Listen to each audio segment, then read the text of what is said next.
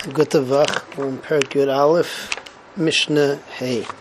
Uh, yesterday's last Mishnah we talked about uksim of stems of uh, fruits that uh, are truma, and we said that if they're embedded in the fruit, so then the stem also has a din of truma because it's part and parcel of the fruit.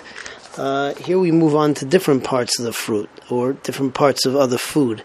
For instance, what's the din of the pits? Uh, what's the din of bones of kudshim meat? Or of the wheat kernel, what's the din of the bran? Some of the bran is eaten and some of the bran is generally not eaten. Uh, the Mishnah tells us that it depends uh, the way that it's normally used. If the pits are the type of pits that people will uh, keep and they'll eat, make use of for food, so then it has a din of truma. Same thing with the bones; it would have a din of kudshim. But uh, if they're the types of pits or bones or bran that people wouldn't use, so then uh, not. So it goes by the way that this particular person is going to use it. However, if this particular person, with the case of of wheat, uh, is very very finicky and he gets rid of absolutely all of the bran, so then it doesn't go by that. It goes by uh, what an average amount of uh, what a what a normal person will do when he's making flour. Uh, doesn't have to be sifted time after time after time. So therefore, a certain amount of bran certainly does have a din of truma. So let's see the Mishnah inside. Garine truma, so pits, seeds of truma, is manshu mechanson, in a time when person is going to keep them uh, asuros, so they're asur, they have a din of truma, maybe shlichon, but if they're generally uh, you will throw them away, mutaris, then it doesn't have the din of truma. V'chein atzmais kudshim, same thing is true with bones of kudshim, bisman shu mechansan asurim, if you're going to keep them, then they're asur. Uh, you would keep them if uh, they're good for um, some of the meat that's left on them uh, that you could still eat off, or the marrow. But if you're going to throw them out, then mutar.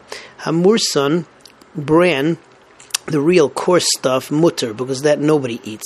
Subin shall uh, chadoshes uh, asurais. Vishal yishanais mutarais. So uh, the, the of uh, of newer wheat is usser because it's generally eaten with the wheat. Shalishanais of older wheat, so it's not because it's generally not eaten with it. Noig betruma kederach and the barometer of what's considered to be truma is how this person will normally eat his chulin wheat.